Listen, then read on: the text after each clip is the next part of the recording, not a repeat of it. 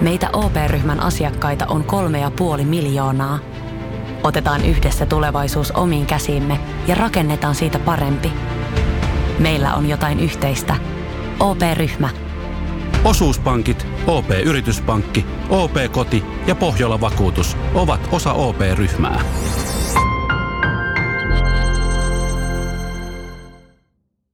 Ja sit mennään Kaukosen laidalle.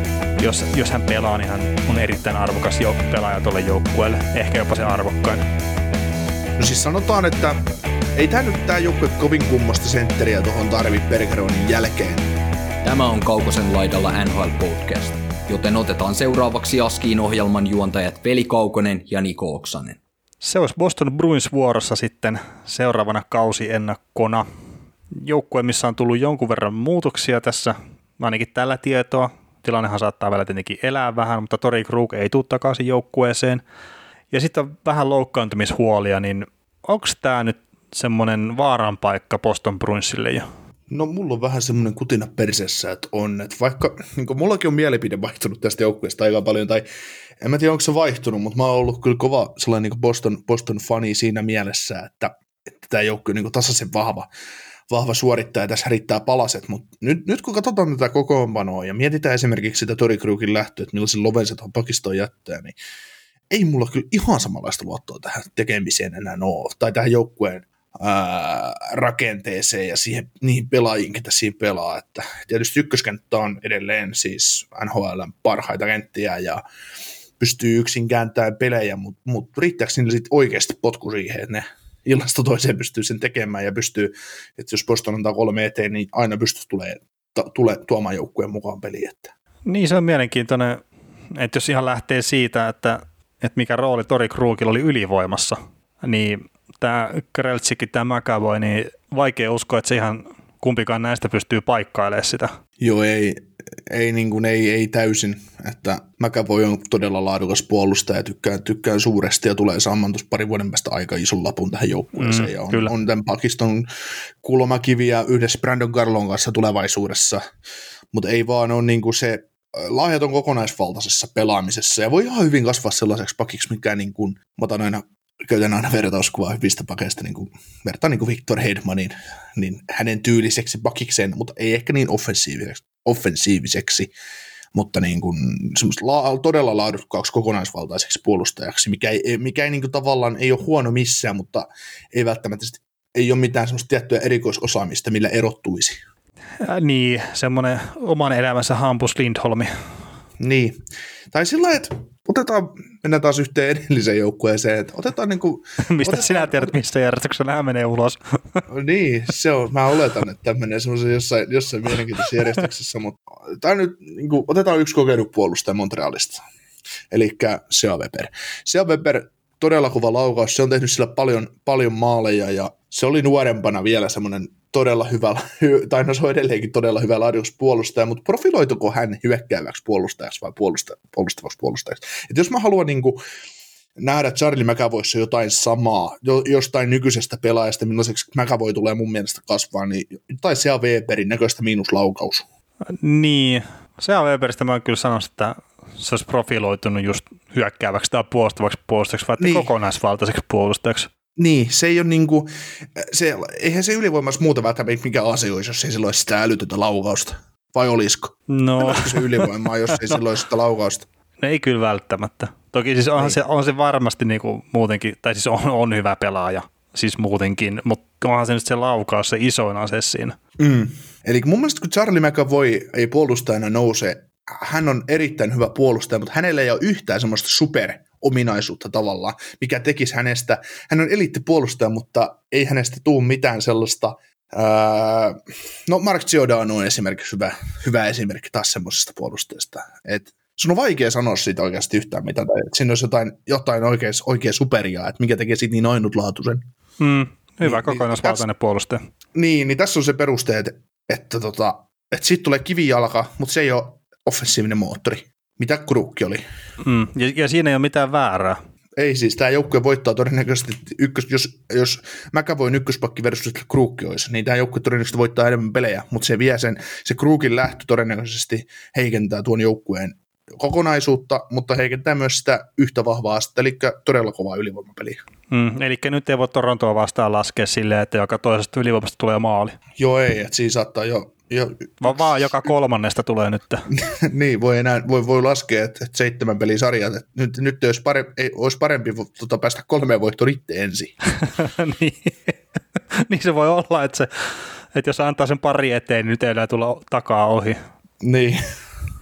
Mutta onhan toi siis silleen, jos tämä puolustus käydään vähän niin kuin läpi ekana, niin onhan toi hei McAvoyn ulkopuolella niin aika nimettömän oloinen. Niin, siis no Carlo on mitä se on, top neljä puolustaja tosi jengissä, mutta ihan realistisesti, realist, realistisesti ajateltuna Kretsekkikin on niin kuin hyvä, hyvä, hyvä pakki, se on ollut hyvä backup niin kuin kakkosylivoiman puolustaja ja se on pystynyt stunttailemaan aina, jos on ollut loukkaantumisia, mutta e, ei tuossa joukkueessa ole hei, tota, kuin kaksi top neljä tason puolustajaa. Niin, McAvoy ja... Semmoista, semmoista että menisi, joukkue, menisi mestaruusjoukkueen top neloseen. Niin, joo se, se voi olla kyllä, mutta siis keskitason alle keskitason puolustus ehkä niin, tällä siis, hetkellä. Niin, siis kolmos, hyviä kolmosparin pakkeja on neljä kappaletta. Mm. Mutta se... hyvä, y- yksi hyvä ykkösparin pakki, yksi hyvä kakkosparin pakki, se on siinä. Niin, mutta tosiaan siis puolustus on nyt se heikkous tällä joukkueella. Ja no, okei, okay, ei sieltä nyt ole niin isoja poistumista Tori Krug, että Sara on tällä hetkellä tällä tietoa poissa ja Saran tilanne on auki, niin niistä se Krug on se isompi menetys. Et, okei, siis ei se ole niin isosti muuttunut viime kaudesta. Mutta sitten hyökkäyksessä, jos otetaan se, että no, kauden aloituspäivämäärä on auki, mutta Brad Marchand ja David Pasternak, niin ei ne nyt ainakaan vuoden ensimmäinen päivä pelaa, jos silloin alkaisi jostain syystä runkosarja. Niin kyllä se Bergeronikin on aika itsestään siinä sitten vetämässä sitä NHL parasta ketjua. Joo, se on ihan mukava. Ja sit, kun se on ykkössentteri on Bergeron ja kakkosentteri Kreitsi ja siinä täytyy ympärillekin jotain kerätä. Niin. Ja sit, sulla on, sit sun on muuttuu, muuttuu Pastranak ja Marchand tyyp, tyypeiksi Andre Kasse, Craig Smith, Jake DeBrusk. Öö, nolla piste, tai siis siitä lähtee tota yksi maali per peli pois. Mm, joo joo, ja siis tää on just silleen, että Marsandin ja Pasterokin kanssa, niin mä heittäisin silleen, että tämä on yksi NHL parhaita hyökkäyksiä, ja ei paras, vaan yksi parhaista, mutta sitten ilman noita kahta, niin alle keskitaso. Helposti näin. Ja siis äh, mietitään pudotuspelejä, mietittiin, että kuinka on niin, oli niin kesy tämä joukkue. Siis tämä, no niin, tämä pyöritti Karolaina ihan miten tykkäs, mutta tämä oli aivan törkeän kesy Tampaa vastaan ja mietittiin, että mikä tuota ykköskenttää Pasternakia vaivaa. No sit sieltä yllätys, yllätys tuli, että tällä kaverilla ehkä pikku vammaa päällä. Mutta siinä just nähtiin se, että kun ei ole, ei ole syvyyttä, mikä tulee ja paikkaa, jos ykkönen ei saa mitään aikaiseksi. Hmm. Ja jos tämä joukkue joutuu pelaamaan kuukauden äh, lyhennettyä kautta, tihennetyllä pelitahdilla pelattavaa kautta ilman ykköskenttää tavallaan, niin tämä tulee häviämään aika monta peliä. No semmoinen kutina mullakin on. Ja eikö me hei, nyt ihan tämmöinen nostetaan omaa häntää, mutta eikö me puhuttu jo viime kaudella tästä, että tämä on yhden ketjun joukkue? Joo, me ollaan puhuttu siitä, että yhden kentän joukkue, ja me ollaan myös puhuttu siitä, että ne kolme muuta kenttää on kyllä sitten Bostonin peliä, pel, pe, peliä pelaavaa kenttää, että tässä niinku, ei, niinku, se on sitten ihan sama, että onko kakkonen vai nel, nelonen jäällä, että ne periaatteessa pystyy kaikki toteuttaa, mutta se, että että tulosvastuu jää aika ra- raskaasti ykkösen harteille, ja jos ykkösen pimennät, mitä ei kovin moni joukkue tee, niin, mutta tota, ykkösen pimennät, niin tulituke ei tosiaan tule. Mm, toki nyt viime kauden alkupuoliskolle etenkin, niin on Rekas ja Greg Smith ja uusia kavereita tuolla. Mm. Ja no Nick Ritsi on jo uusi, mutta että kun se on vähän niin ja näin kyllä pelaajana, että itse en tykkää kovin paljon hänestä. Että kerkes sen yhden urpoilun tekee siellä kuplapudotuspeleissäkin. Että siitä se nyt lähinnä on jäänyt mieleen itselle. Bostonin paidassa siis. Joo, mutta kyllä tämä hei, David Kreitsin viimeinen soppari vuosi Bergeronilla kaksi vuotta edellä, tai yksi vuosi tämän jälkeen, niin kyllä tämä on rajun uusiutumisen kourissa tämä joukkue, ja ihan uutta ykkössentteriä ei ole, ihan, ihan, ihan heti ei ole tulossa tälle joukkueelle. Niin Bergeronin tosasta ahninko? Ei, no siis ei missään nimessä.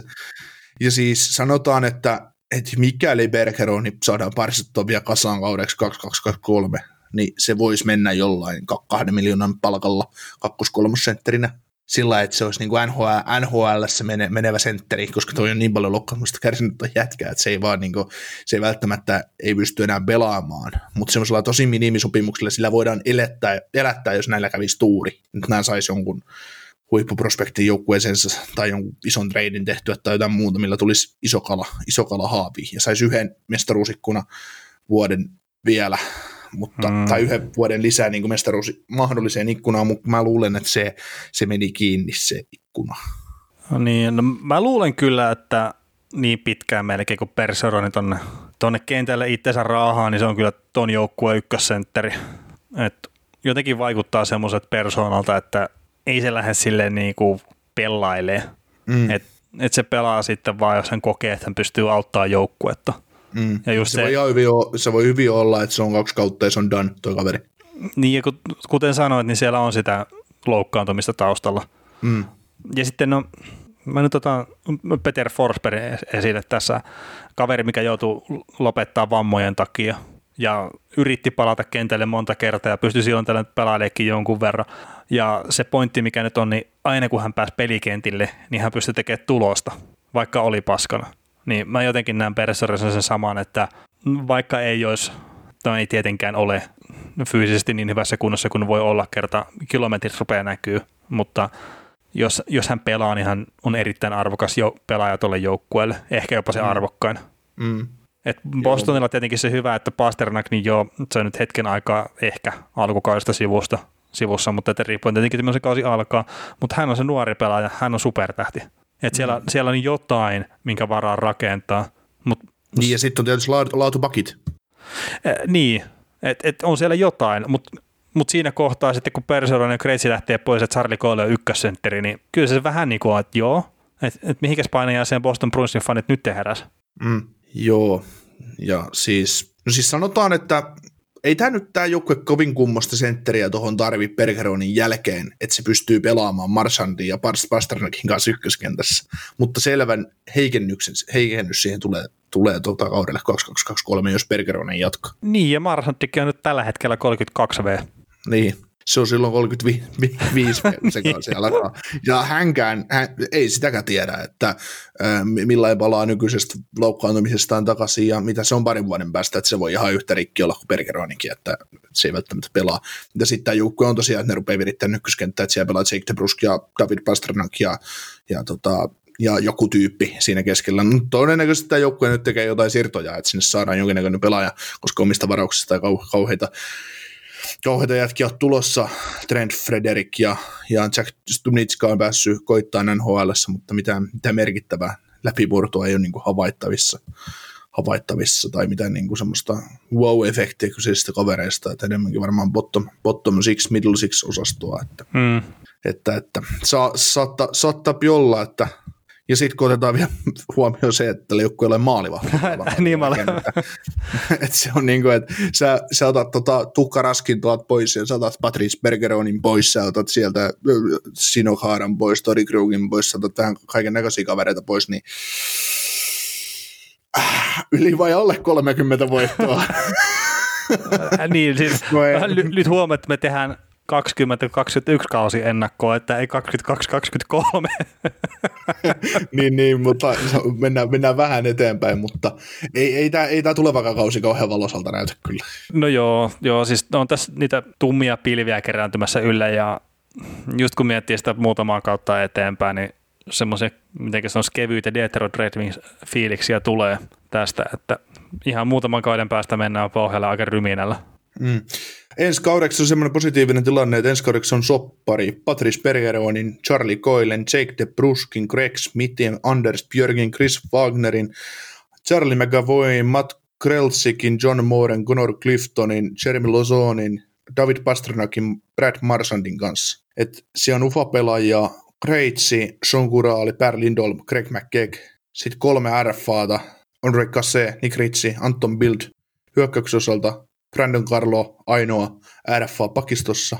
Ja sitten tietysti Kevan Miller, mikä hänen IR-tilanteessa on, UFA, UFA pakistosta, niin, niin tota, tämä joukkue kyllä tämänkin kauden jälkeen, niin tämä pääsee uudelleen rakennusmoodiin tavallaan, jos tässä käy, käy niin kuin todella synkät, mutta mm, joo, ja mistä, jos, mistä sä rakennat? Niin, ja jos miettii jotain on rekaseeta, niin saattaa olla hyvinkin siirtoarvoa sitten jos tässä nyt käy kylmät Bostonille, mutta tämä on vähän tuo ykkösketju sitten, kun se on kunnossa, niin, niin, niin se on kyllä niin kova, että ihan vaik- ihan ei pysty silleen täysin uloskirjoittaa näitä. Ei näitä voi, mutta jos, jos ajatellaan, että kausi alkaisi vaikka 15. tammikuuta ja Marsant ja Pasternak tulisi vasta helmikuun puolessa välissä takaisin, niin pudotuspelijuna meni jo.